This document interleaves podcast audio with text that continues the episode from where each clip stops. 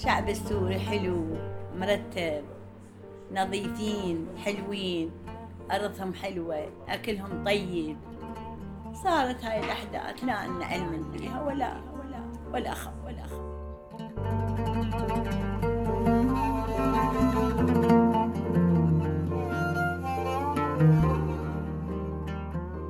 كنت متمني يعني إنه أكيد أضل بالسعودية كدولة عربية.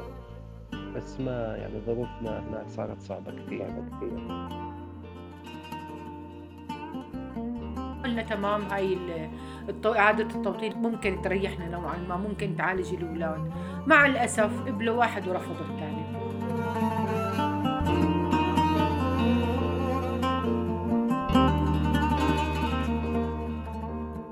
ببودكاست صوت من الشتات خصصت سوريا على طول ثلاث حلقات بتتناول قضايا متعلقة باللجوء السوري والشتات.